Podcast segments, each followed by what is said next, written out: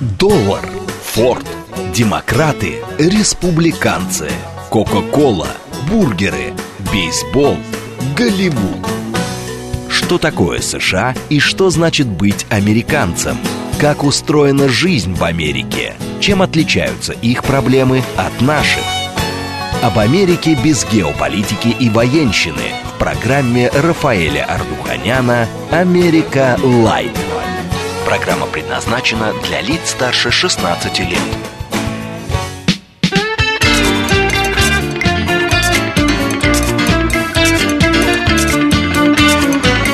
Я приехал из деревни в этот крупный городок очень трудно разобраться, где тут запад, где восток. Небоскребы, небоскребы, а я маленький такой. То мне страшно, то мне грустно, то теряю свой покой. А вокруг чужие люди, а кругом чужой народ. От тоски глушу я водку, только водка не берет.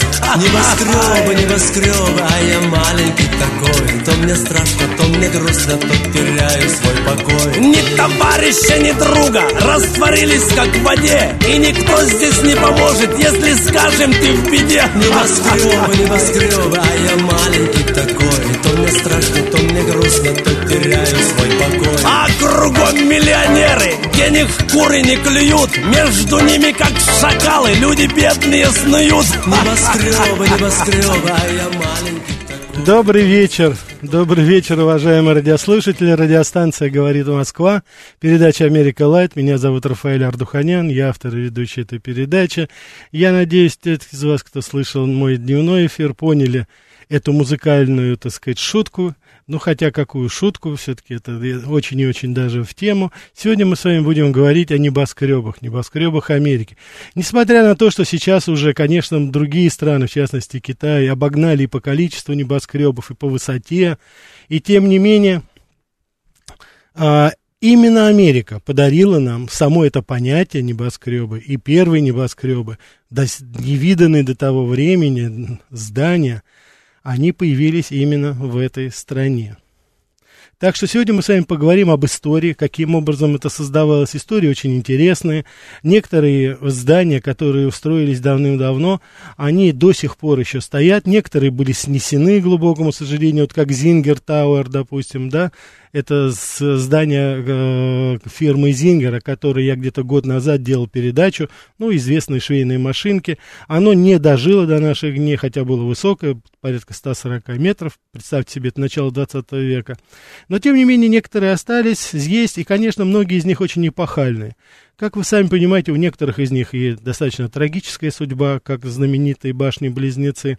У некоторых более счастливая, но в любом случае, безусловно, это история Америки, это история архитектуры, это наша человеческая история. Давайте поговорим, почему сегодня, почему сейчас. Дело в том, что сегодня исполняется 120 лет с того момента, когда в Нью-Йорке появилось очень знаменательное здание, которое, по мнению многих экспертов, собственно говоря, и начинает вот эру небоскребов. Первым небоскребом в США было не это здание, Flatiron Building, которое было построено в Нью-Йорке. До него тоже строились высокие здания, но ну, как вы сами понимаете, 902 год это 120 лет, 120 лет с того момента, когда вот началось, собственно говоря, это строительство. Я вам потом объясню, почему именно отсюда многие эксперты считают, вот идет как бы отчет времени небоскребов. Вот, э, строились они и в 1885 году, вот считается, что это первое здание, появившееся в Чикаго. И, э, ну, согласитесь, все-таки оно было десятиэтажным. Потом еще два этажа достроили, 12-этажное здание. Но наверняка для 1885 года это было достаточно таким достижением. Хотя уже в то время уже, так сказать, вовсю строилась знаменитая Эйфелева башня. Вот, поэтому э, некоторые считают, что это все-таки такие высокие дома, но не небоскребы как таковые. Сейчас по многим параметрам считается вот в наше время небоскребом это является здание выше 150 метров. Так что вот все-таки считается вот этот flat iron building. Flat iron это значит, соответственно, утюжно, да, утюг здания, э, и вы легко найдете его изображение, вы сразу поймете, почему это таким образом сделано, почему это названо вот таким, потому что действительно напоминает нос утюга или, я не знаю, корабля, может быть, какого-то. Но вот это здание, оно было целых 22 этажа, высота 87 метров, еще раз хочу подчеркнуть, 1902 год. И это как раз было, конечно, вот это здание, которое считается началом. Но не сама высота и даже не количество этажей способствовало именно вот такому отсчету. Дело в том, что это здание одно из первых, вот в такой, так сказать, форме, такой высоты, оно было построено по принципиально другой технологии. Та самая технология, которой потом придерживались архитекторы и инженеры на протяжении всего вот этого 120-летнего периода. Только последние здания, такие как башня Петронос, это Малайзии, в Куала-Лумпуре, это знаменитая Бурж-Халифа, высотой аж почти под 900 метров. Только они строились не уже по новому принципу. А тогда Flatiron Building были использованы, его, собственно говоря, э, инженером, так сказать, человек, который, так сказать, его построил, это было использовано уже э, так называемый металлический каркас. Вот этот металлический каркас, на который нанизывалось, собственно говоря, вся оснастка здания, оно и послужило вот той основой для строительства. И э, Empire State Building, и э, трагически, так сказать, погибшие башни-близнецы, и Крайслер Билдинг, и многие-многие небоскребы по всему миру, в том числе первый китайский, японский, они строились по этому каркасному принципу, потому что металл выдерживал гораздо больше, чем самый-самый-самый крутой, там, допустим, цемент или там железобетон. А, вот. И вот по этому принципу стало строиться. И только вот, как я сказал, последние эти два здания, уже вот Бурдж-Халифа, это уже какой-то там, я не особый знаток этой, конечно, технологии, но там уже используется совершенно какой-то уникальный бетон, который там был супер и остается супер-супер прочным. А так 120 лет истории. Начиналось это все вот с этого. На пересечении 5 авеню и Бродвея был построен 22-этажный 80-метровый э, Flat Iron Building. Очень красивый. Сейчас он очень живописно смотрится э, в Нью-Йорке в самом центре. И сейчас это офисное здание, и, по-моему, сейчас он принадлежит какой-то итальянской фирме. Это офисы, там, так сказать, самые разнообразные, собственно говоря, э, организации. Но, как ни странно, я покопался и нашел, что, оказывается, вот это здание, оно имеет свои какие-то исторические связи и с Россией. Так что ни много ни мало в это время, в начале 20 века, с 906, там, с 906 года по 912 год, по-моему, вот в эти годы, там было российское консульство. Так что, как видите, это тоже здание все-таки частично связано и с нашей страной. Так, как всегда, у нас передача «Диалог», уважаемые радиослушатели. Буду рад всегда услышать ваше мнение, вопросы, комментарии, может быть, какие-то справки. СМС-портал 925-88-88-94-8. Телеграмм для сообщений «Говорит МСК Бот». Прямой эфир 495-73-73-94-8. Телеграм-канал «Радио говорит МСК». YouTube-канал «Говорит Москва». Так, всегда буду... Так, а, э, как я уже говорил, вы знаете, вот а, многие специалисты считают, что вот толчком, потому что вот такие первые, ну, скажем так, не небоскребы, а высотные здания, они появились, конечно же, в Чикаго. И, как ни странно, это произошло после 1771 года, по-моему, да, вот знаменитый был пожар, вот именно тогда, когда весь город уже выгорел, тогда вот люди стали задумываться над тем, чтобы надо строить новые, новые принципиально новые, э, так сказать, здания. Дело в том, что вот почему Нью-Йорк и Чикаго? Дело в том, что это законодатель. Так, у нас полная линия уже, давайте мы возьмем.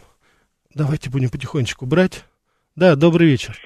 Здравствуйте, Рафаэль. Да, здрасте. А, с огромным интересом слушаю передачу. Спасибо. Как раз вы меня взяли, опередили. Только хотел спросить, что послужило причиной э, строительства вот этих э, зданий, а вы уже начали рассказывать, так что, к сожалению... У нас, у нас ментальная связь, да.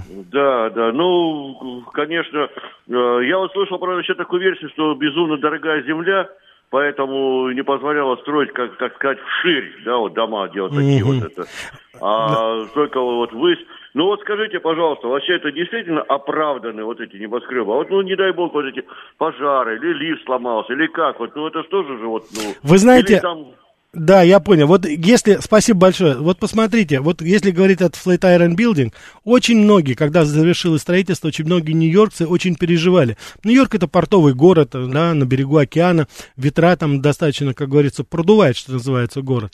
Но тем не менее, вот сколько уже, 120 лет стоит это здание, никаких проблем с этим нет. Каркас надежно, 120 лет тому назад он надежно выдерживает все, что все ненастья, все бури, все, что происходило в Нью-Йорке, Нью-Йорке. Ну, нельзя сказать, что там какие-то, знаете, землетрясения происходили, это не та зона, но, тем не менее, все, что было связано с этим районом, все выдержало это здание и стоит до сих пор, целехонькое, очень популярное, огромное количество внизу ресторанов, заведений, самых разнообразных. Поэтому нет, здесь вот, как говорится, все, что есть. То, что касается Чикаго, вот это любопытно. Почему Чикаго и Нью-Йорк? Потому что другие города, вот, допустим, они в такой степени не были, там нет, не развито такое было вот строительство. Дело в том, что до последнего времени, фактически до 50-х, 60-х годов 20 века, во многих городах были ограничения по высоте строительства. В Вашингтоне, столице Соединенных Штатов, до сих пор эти ограничения нельзя строить здания выше Капитолия да, здание, здание Конгресса.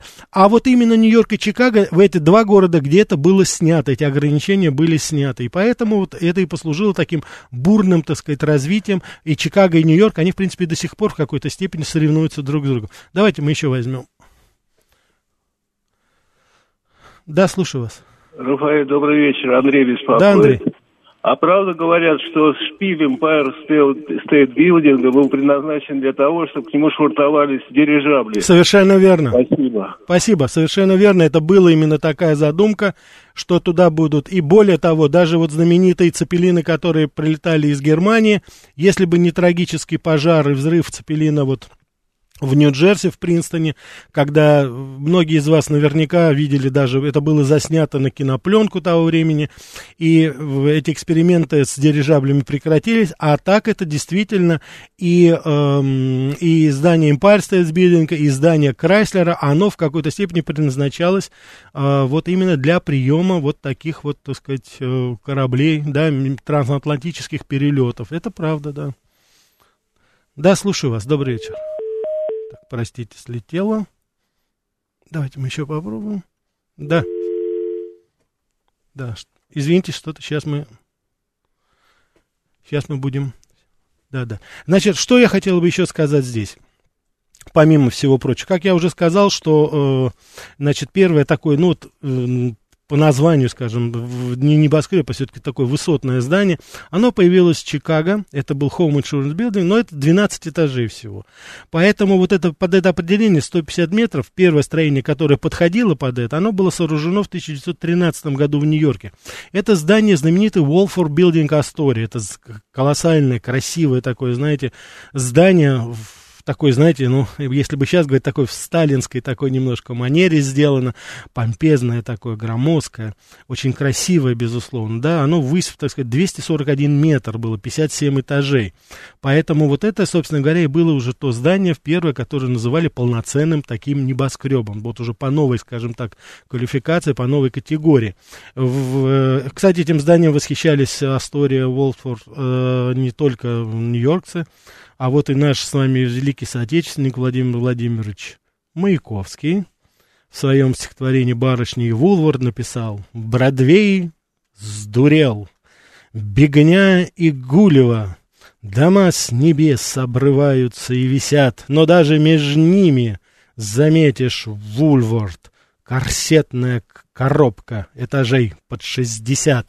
Ну да, 57 этажей, так что, кажется, это тоже было такое эпохальное здесь, безусловно, здание, оно с ним связано очень много, так сказать, э, и фильмов было снято, и, конечно, это было таким, знаете, местом а, паломничества очень многих людей. А вот то, что касается Flatiron Building, о котором я вам говорил, дело в том, что оно было, ну, невольно, было построено в центре Манхэттена, фактически это было, и там была очень такая своеобразная роза ветров. Дело в том, что там были достаточно сильные нисходящие и восходящие потоки воздуха на тот момент, потому что вокруг еще не было высотных зданий, и поэтому ветер разгонялся, и, по сути, он упирался только вот в это здание. Соответственно, значит, ветер уходил вниз. И вы знаете, что происходило?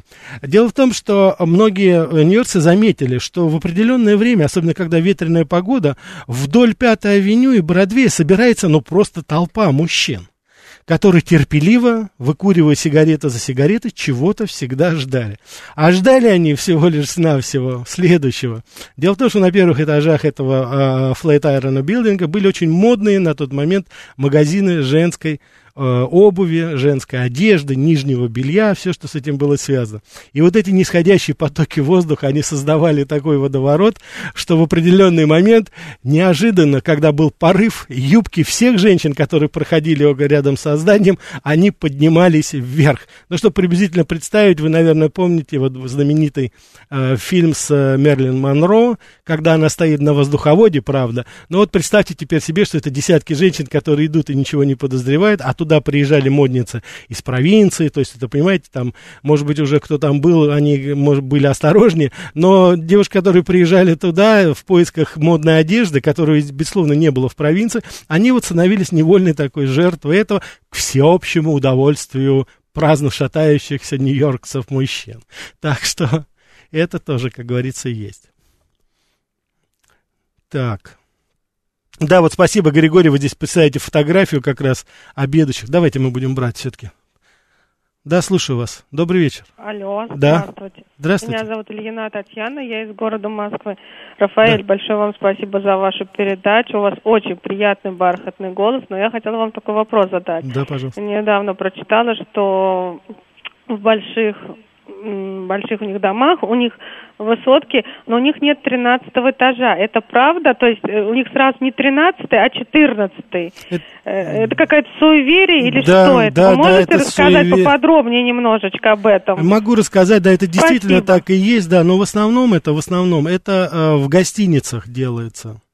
Вот, некоторые, некоторые здания, если владельцы суеверны, там в основном это, они пропускают этот этаж или делают 13 этаж таким техническим, скажем так, этажом. В гостиницах, да, его нет. Я несколько гостиниц видел, вот могу сказать, Гран-Марки, в которых я в Нью-Йорке останавливался иногда, вот, и в некоторых других, в частности, в Новом Орлеане, там действительно это есть. 13 этаж пропускается, либо делается техническим. Вот. И лифты там, как правило, не останавливаются, и более того, его даже как бы и не называют. Мы просто, вы и так э, умозрительно можете догадаться, что вы проезжаете немножко дольше между 12 и 14, но это так, что это есть. Хотя я видел здание, э, допустим, там вот я помню в Нью-Джерси, нет, там такой комплекс, там 20-этажный, там все 13 этажей, ну там, наверное, так сказать, более жадный, скажем так, застройщик, он решил уж, как говорится, ре- реализовать все квартиры, которые у него были, так что раз на раз, как правило, не приходилось, в это, если говорить об этом. Так, да, вот Григорий из Санкт-Петербурга, спасибо, что вот э, вы прислали эту фотографию, и, и, и One Great спрашивает, а что это за фото где? Значит, это в, э, речь идет о том, что вот эти ребята, которые сидят там, это бригада клепальщиков. Я хочу вам сказать, что это особая была, скажем так, э, каста такая на строительстве вот этих домов. Это либо сейчас, вот я не могу сказать, но это, скорее всего, это Empire State Building, потому что я видел аналогичные фотографии, и на них там было, собственно говоря, это было бы как бы на фоне Крайслер билдинга, который был, вот. Так что вот в этом отношении, я думаю, что это, скорее всего, именно вот, э, скорее всего, Empire State Building был, вот, это там все это было, вот. Так что в этом. Хотя я могу, конечно, ошибиться. Да, наверное. Так вот, это, это клепальщики они были. Они, кстати, были, знаете, такой особой, скажем так, кастой. Они были такой особой кастой, да? Вот. Так, дело в том, что э, э, самая большая смертность была вот именно среди этих ребят. Это те самые были люди, которые, ну, что называется, э, были основой, скажем так, всех строительных бригад того времени. Потому что э, представьте себе, что на высоте несколько сот метров, да, ну, сотню метров, допустим, может быть, чуть больше. Эти люди там, в маленькой какой-то печурке, завозили, затаскивали огромное количество вот этих клепок. Они были в длину сантиметров 10, чуть побольше, может быть. Вот. Их надо было прокалить, раскалить до красна.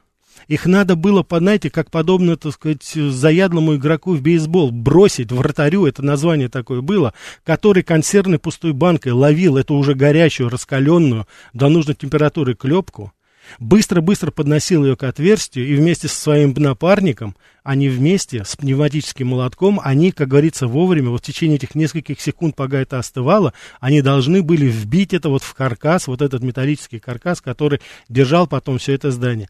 Нельзя было пережать, нельзя было не дожать. Они тогда, вы можете себе представить, это начало 20 века, зарабатывали в день 15 долларов в то время, когда средняя зарплата была в районе, там, так сказать, 20-30 долларов, это была совершенно, как говорится, нормальная это, это, так сказать, в неделю, это была совершенно нормальная зарплата по тем временам, а это были совершенно отдельные люди. Они работали бригадой из четырех человек. Если один заболевал, допустим, не выходил на работу, то по условиям договора остальные трое тоже не выходили. Они не работали в дождь, не работали в туман, соответственно, если видимость плохая. То есть это вот были такие. Но я вам приведу такие цифры. Вот на строительстве Крайслер билдинга, так называемого, 4 человека погибло. На Empire State билдинге 5 человек. Ну вот еще с Empire State билдингом э, связана одна история, очень такая таинственная немножко, но вот заплутавший бомбардировщик Б-29 в 1945 году врезался в здание Empire State билдинга. 14 человек погибло тогда, каким образом это произошло, все до сих пор гадают. Но вот это вот первый раз вот была вот такая вот, видите, э, так сказать, трагедия, которая произошла. Достаточно большой бомбардир. Так, давайте мы не будем, у нас полная линия, будем. Да, слушаю вас. Рафаэль, прошу прощения. Да. А, вот сейчас вот э, Татьяна, которая звонила, она помнила просто историю насчет вот этого суеверия. Да. А, Валентин Сергеевич Зорин, значит, в своей книге «Некоронованные короли Америки» описывает такой случай. Значит, он поднимается значит, в, в одном из этих небоскребов, ну, гостиница, и там же вот эти ливрейные, да, вот эти, ну, портье, которые, и говорит, огромный негр, и говорит, сэр, говорит, у нас нет 13 этажа, ну, такой цифры, потому да. что, мол, мы суеверны, все. Но сам я в семье был 13-й и как громко захохотал. Да. Вот просто э, напомнила мне эту историю, просто насчет суеверия, вот связано с этими вещами. Да, спасибо, мне приятно, что вы это, Олег, спасибо, что вы напомнили, тем более Валентин Сергеевич Зорин, это мой учитель, мой мэтр, и его книжками я зачитывался, «Владыки без масок», «Мистеры миллиарды». Вот. Он очень много и очень... Э, я думаю, это один из первых наших американистов, который именно популярно писал э, так сказать, вот э, об Америке. Не просто это, а это я хочу вам напомнить, уважаемые радиослушатели, это 60-е, 70-е годы, когда вот было, так сказать, Валентин Сергеевич был собственным корреспондентом э, гостелерадио э, в Америке, он очень много лет проработал там, и его было интересно слушать. И я думаю, что в какой-то степени мой интерес вот именно к американистике был вызван именно вот его этими книгами, его статьями.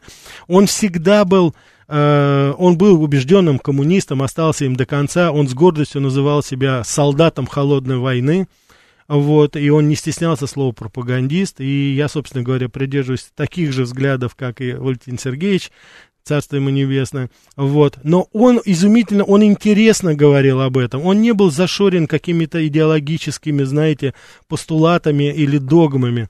Он любил Америку, он знал Америку, и он пользовался огромным уважением в Америке. Я рекомендую вам, и когда вы найдете, почитайте, даже сейчас, даже сейчас, в это время, мне кажется, книги, которые писал Валентин Сергеевич Зорин, он а, они до сих пор будут интересны и даже молодым нашим радиослушателям и нашей уважаемой молодой аудитории. И я хочу сказать еще одно очень важное. Дело в том, что не все журналисты, американисты после распада Союза вот выдержали эту проверку на преданность своему делу, своей профессии. Валентин Сергеевич не сошел со своего пути, он оставался верен своей профессии, своим идеалам, за которые он боролся. А были некоторые, которые, что называется, сошли с дистанции, очень быстро, так сказать, слились с общим трендом, да, вот того, что тогда было. Нет, он остался бойцом идеологического информационного фронта, безумно и бесконечно преданный своей родине. Так что это, я думаю, делает честь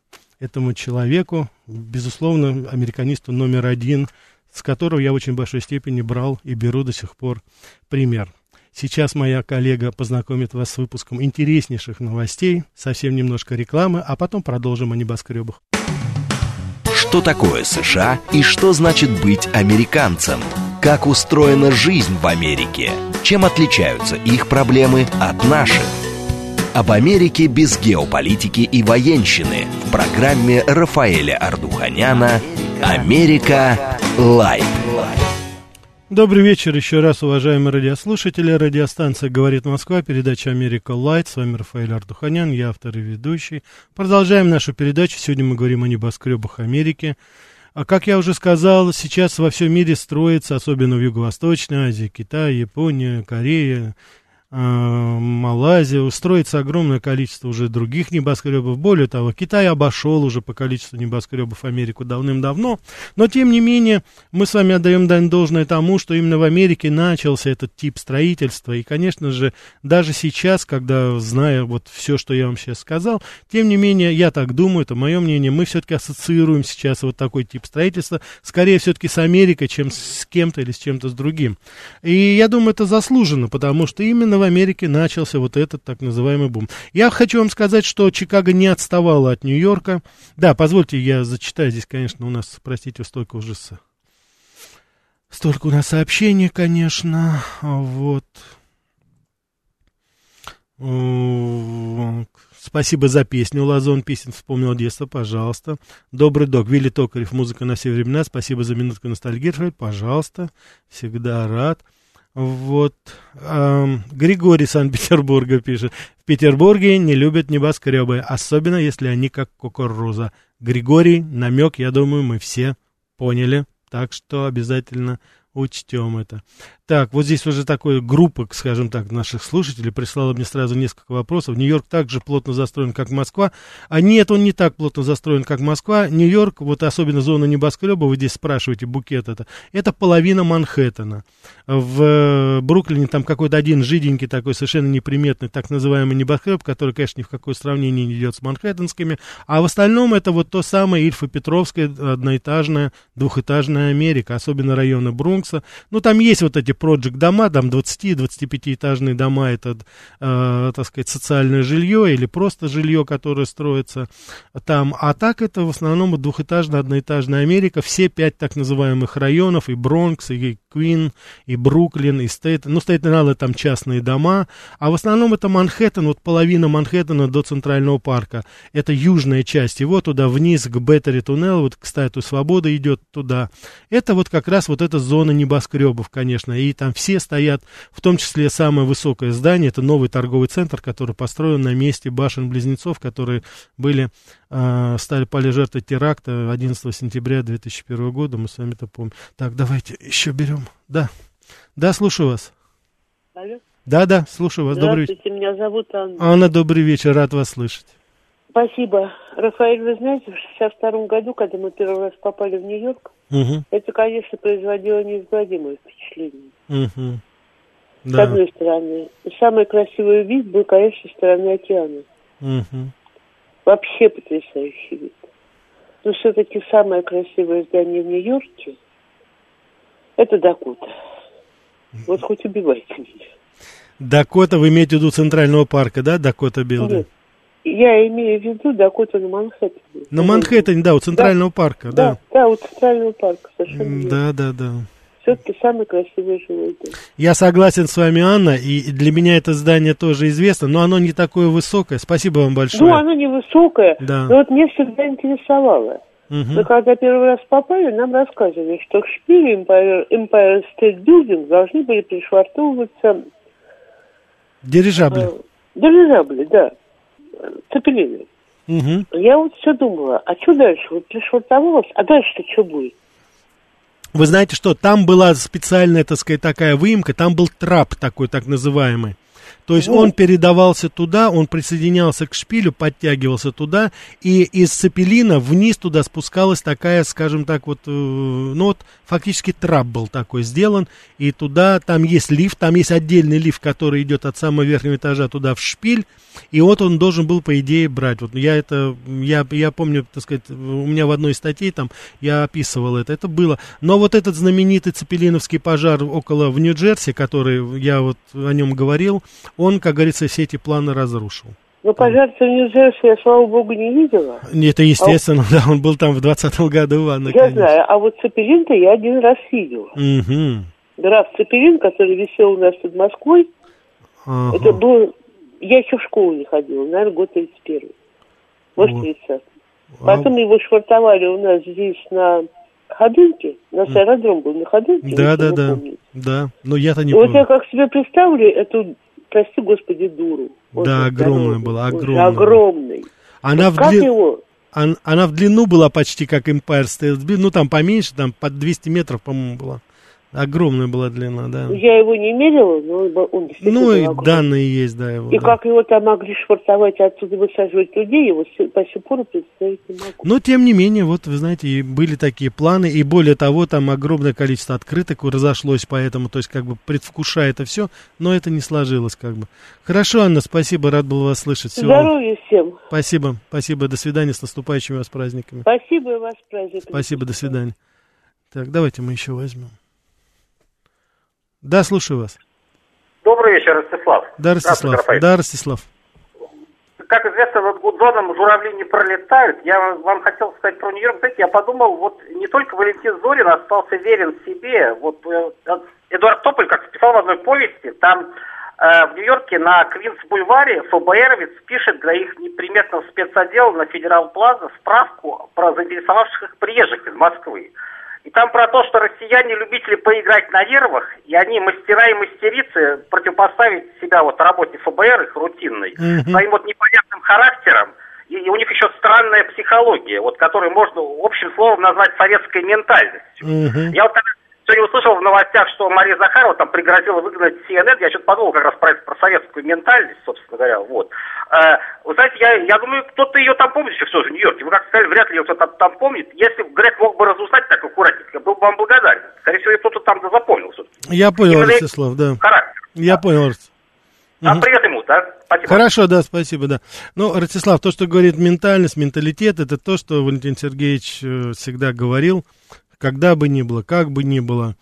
Вот, когда он ехал туда как представитель с- огромной могучей страны, он чувствовал эту мощь своей страны за своей спиной. И ему ничего не было страшно. В рамы разнообразные точки, я думаю, не только он, а многие советские журналисты, куда бы они ни ехали, они знали, что они полпреды великой, огромной, сильной, могучей страны. Чего я желаю и себе, чего я желаю и моим, так сказать, юным студентам, которые у меня учатся, которые будут в будущем работать. Вот я очень хочу, чтобы их журналистская работа, где бы они ни работали, подкреплялась сознанием того, что за ними стоит их родина, огромная, могучая страна. Если это будет, то тогда у нас все-все будет хорошо. Да, слушаю вас. А, Добрый вечер, Да, да, добрый вечер. Вы знаете, э, я так поняла, что ваша журналистская деятельность в Соединенных Штатах заставляла вас, в общем-то, побывать, наверное, во всех самых крупных городах, уж, по крайней мере, в столицах штатов. Да. И вот скажите, какое у вас осталось э, впечатление, чтобы вы могли ответить вот на какой вопрос?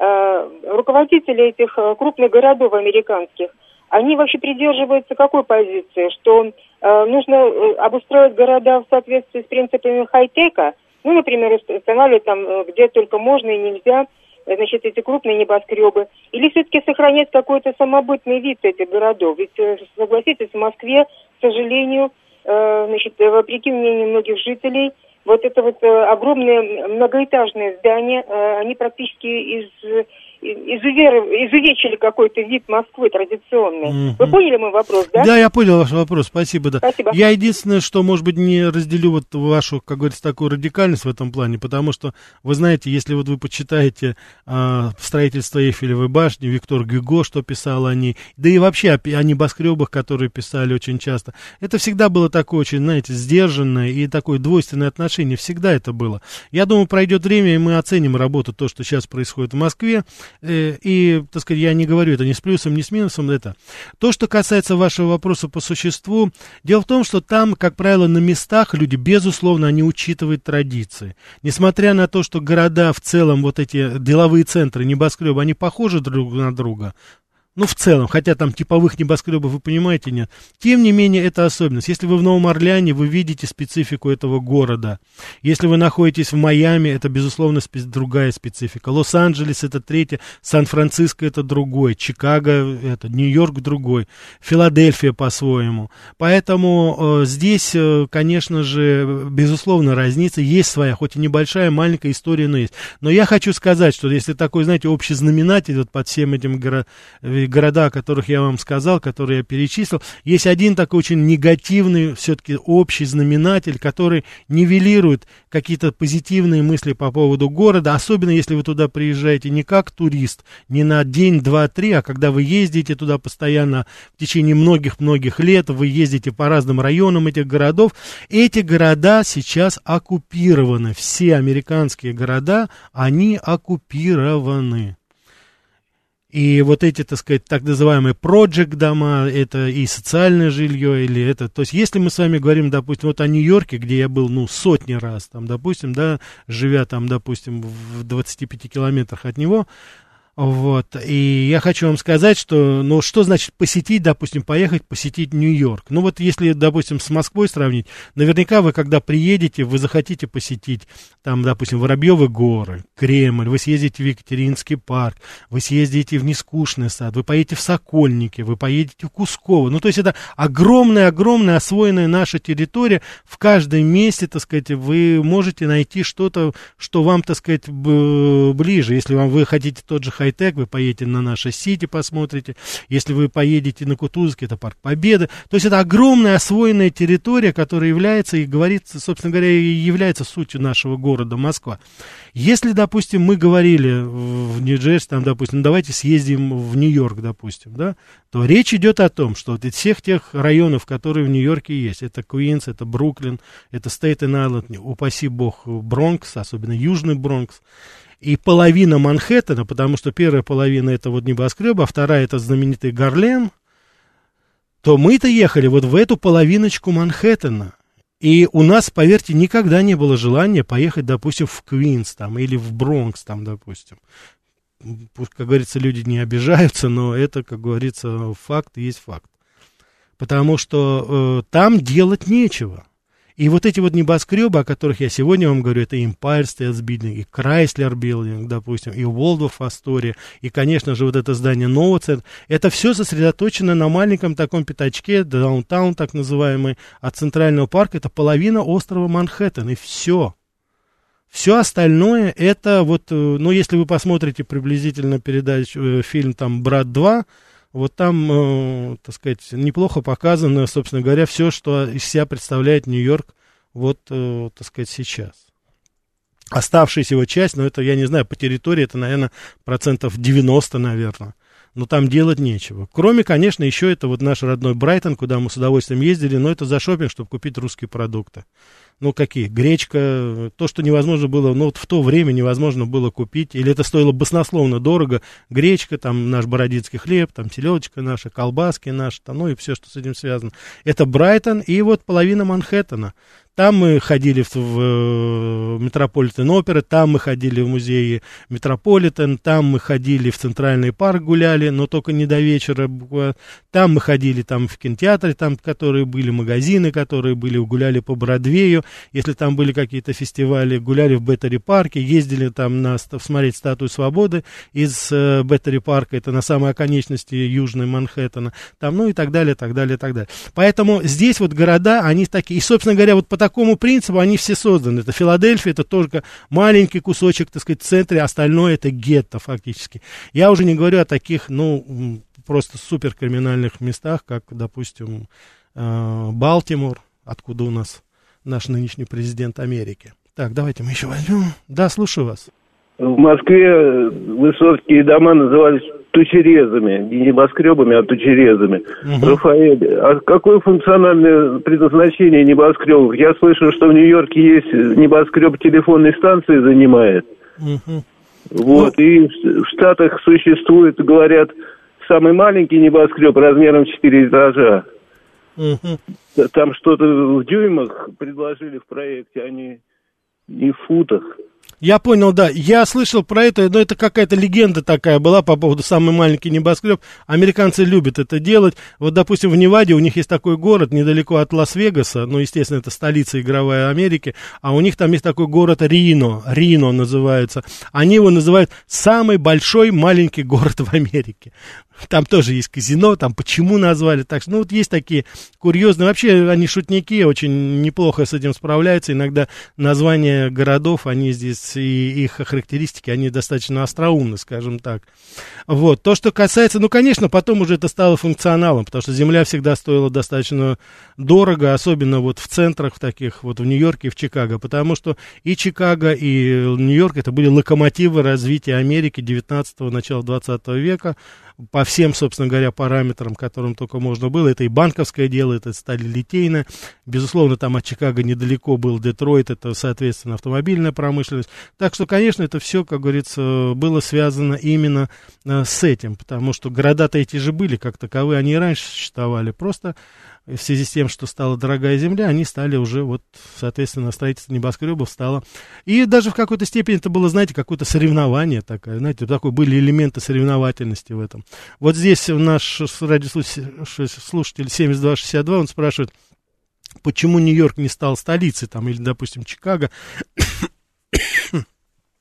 простите. Значит, дело в том, что э, Нью-Йорк это был центральный город вот именно этого северо-востока. Это янки, так называемых, северян.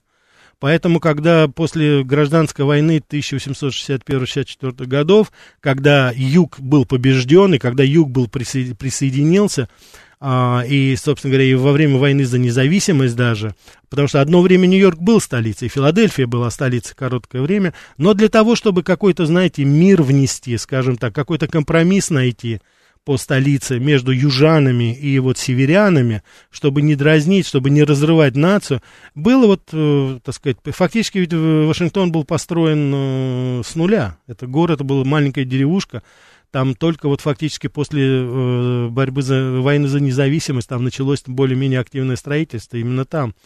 А до этого это все было в Филадельфии, это было, так сказать, вот в Нью-Йорке сосредоточено.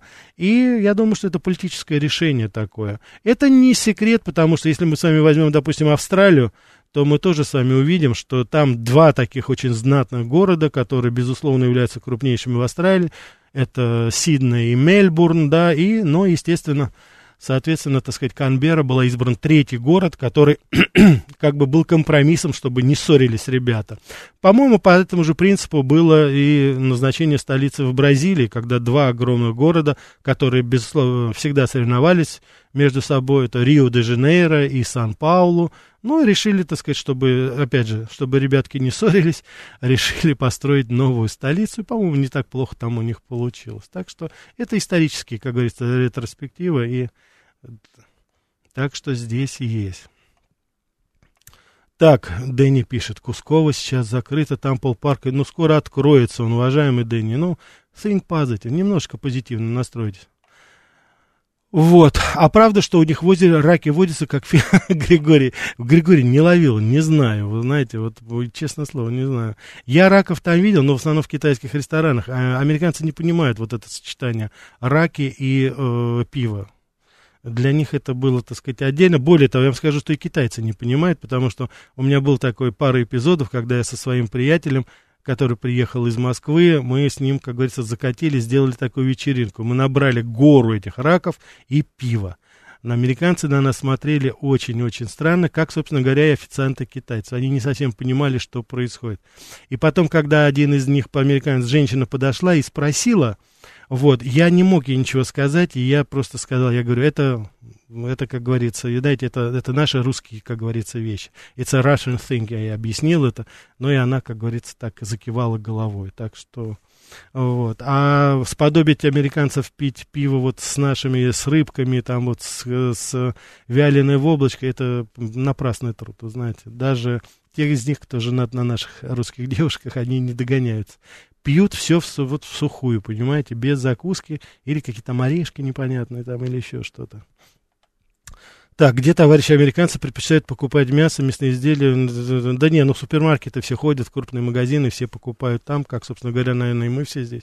Тут, э, собственно говоря, особой разницы нет, и я по привычке тоже, по крайней мере, это делаю так. Вот. Я хочу сказать, что, что я еще хочу сказать, вот какие интересные. Сейчас просто, э, вот последнее время идет очень такая тенденция, это строительство небоскребов, оно у нас а, уже проходит, знаете, с такой, с точки зрения экологической, скажем так, экспертизы. Вот. Э, то есть уже сейчас строятся, так сказать, знаете, экологичные небоскребы. Вот можете, можете представить даже вот такую вещь. Есть даже, допустим, небоскребы, которые с гордостью говорят, что 80% это построено было из утилизированного, допустим, сырья, то есть, так сказать, это переработанный металл. То есть, вы знаете, вот новые какие-то тенденции входят, и, собственно говоря, я не знаю, насколько это хорошо или плохо, я думаю, не так-то уж и плохо, но в любом случае это и есть. Кстати, вот в Нью-Йорке недавно построен как раз вот э, это наш, так сказать, Дональд Трамп отличился в 2001 году году он построил небоскреб. Это самое высокое э, здание в мире, жилое здание, которое было, 415 метров, отель небоскреб такой. Вот, э, он, э, так что вот, если говорить без шпиля, допустим, то это одно из самых высоких, собственно говоря, зданий. Так что я думаю, что здесь есть так определенные, как говорится, тенденции. Я не хочу слишком, вот здесь вот пишите, задаете вопросы. А, по поводу теракта этого не хочется вспоминать. Это трагедия. 3000 человек погибло тогда. Так что, конечно же, сейчас стоит новое здание. Я надеюсь, у него будет более благодатное и удачно. Давайте мы еще ответим. Да, слушаю вас. Э, здравствуйте, Евгений Москва. Да, Евгений. А сейчас про небоскребы, да? Да.